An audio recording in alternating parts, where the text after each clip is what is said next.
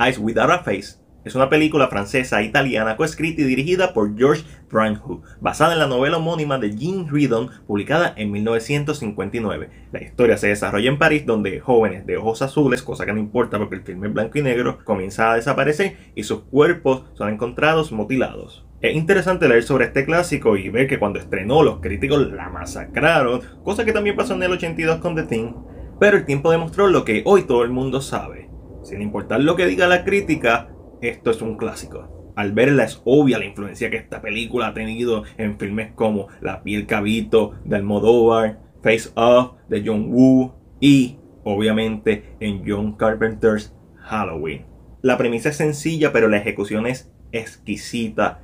Hay una visión artística que hace que brille en sus mejores momentos y funcione como si fuera una poesía. Que me ha dejado pensando en los temas que se tocan en este filme más allá del tiempo de su duración. Y yo sé que no a todo el mundo le gustan las películas en blanco y negro, pero si tú eres fanático del cine, tienes que ver películas en blanco y negro, tienes que entender de dónde vienen estas influencias de los filmes modernos. Y esta película ha influenciado otras películas como las ya mencionadas, pero yo no dudo que la escena de la revelación de Two-Face en The Dark Knight haya sido influenciada por Eyes Without a Face. You either die a hero or you live long enough to see yourself become the villain. Vean películas en blanco y negro, verlas a tu tiempo, pero tiene que salir de ti. Empieza por algo nostálgico y verifica cuáles fueron sus influencias y ve tracking down, ve trazando esa, esa línea temporal hasta que encuentre el origen. Por ejemplo, Shutter Island de Martin Scorsese sí, está basado en la novela homónima, pero cuando vamos al origen, su historia está bien influenciada de The Cabinet of Dr. Caligari. De la misma forma, podemos decir que Ice Without a Face está influenciada por Frankenstein. Durante los créditos de apertura, la música es como un vals, juguetón, un poquito más rápido que un vals, pero es como que algo feliz, bien contrastante con lo que vamos a ver. Y una vez empieza la primera escena, ese mismo vals se vuelve siniestro y cambia totalmente eh, el tono.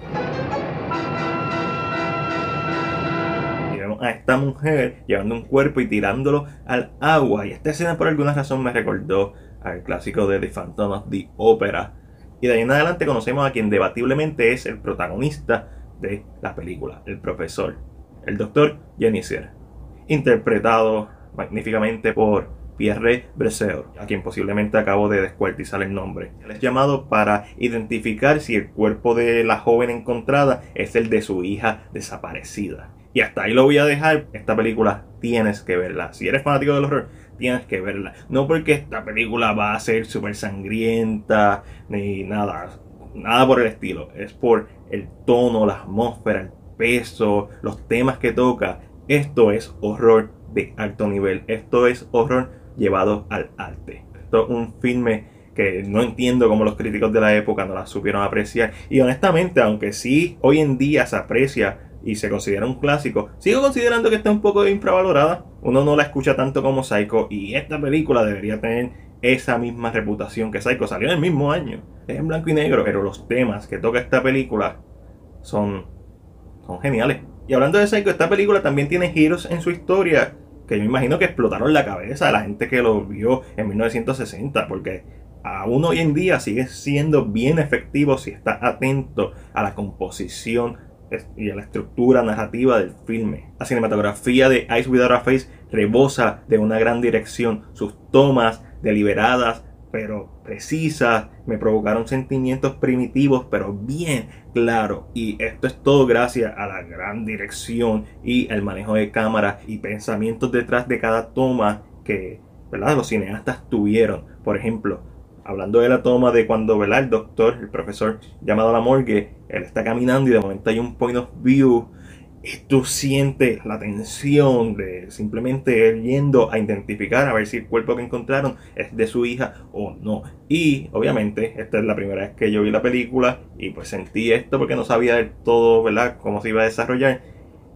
Y si no sabes, pues la primera vez que lo ves te va a hacer sentir algo, pero cuando ya sabes toda la historia, la segunda vez que ves esta escena te hace sentir otra cosa eso es genial. Visualmente la película dejó una gran impresión en mí y hasta ahora ha sido una de mis favoritas de ver para este especial de Halloween 2022. Más allá de la parte técnica, es la artesanal dirección de Frank lo que hace que me ame esta obra mientras más piense en ella. En especial cómo trabaja los temas presentados y algunos de ellos son la culpa, la identidad, la obsesión y la locura y cómo estos son trabajados de una manera bien natural. Yo creo que es la parte que más aperra porque el filme nunca se siente sobre dramático ni melodramático, se siente todo bien natural y eso es lo que hace que se paren los pelos porque estos personajes hacen acciones sabiendo que están mal. Y hay diálogos entre medios que nos dejan saber que estos personajes están bien conscientes de lo que están haciendo. Y aunque saben que está mal,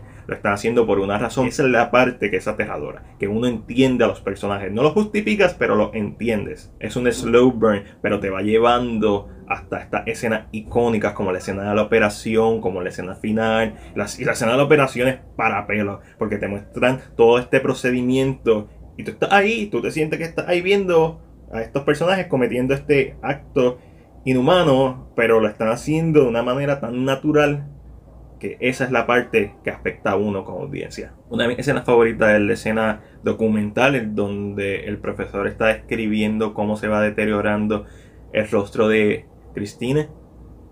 Esa escena. Uf, y no es solo por esta escena, sino por el building up de la misma, lo que significa el impacto que tiene para los personajes y por consiguiente para la audiencia. Porque cuando aparece el personaje de Christine por primera vez, crean toda esta tensión de no querer mostrar su rostro y eventualmente lo muestran, pero no quiero dar más spoiler. Pero se crea toda esta tensión que me recordó mucho a la escena ¿verdad? de la cuando se revela la cara de Harvey Dent en The Dark Knight. Y no dudo que Nolan haya sacado inspiración en este filme, o sea, o haya sido influenciado en esa escena particular con este filme, porque Nolan es un gran conocedor del cine y por eso es que nosotros también debemos ver cine, cine clásico, para entender las referencias y, apreciar más los trabajos modernos, así como los clásicos. La única parte que no me gusta de esta película y de esta historia en general es eh, la parte de los detectives y los policías investigando este caso, ya que se siente bien pastosa, bien clichosa. Y sí, esto es algo nuevo de Ice Without a Face, hay otras películas que lo han hecho anteriormente o sea, clásicos, todas las películas de detective y en el mismo rol podemos ver filmes como Blood and Black Lace, Alice Sweet Alice, The Town Who Dreaded Sundown. De cierta forma lo hacen de una mejor manera en Halloween. Y si hablamos de un filme reciente o más reciente, más contemporáneo, pues Saw. Estas escenas de estos policías que no tienen ni idea de quién es el asesino se sienten como si fueran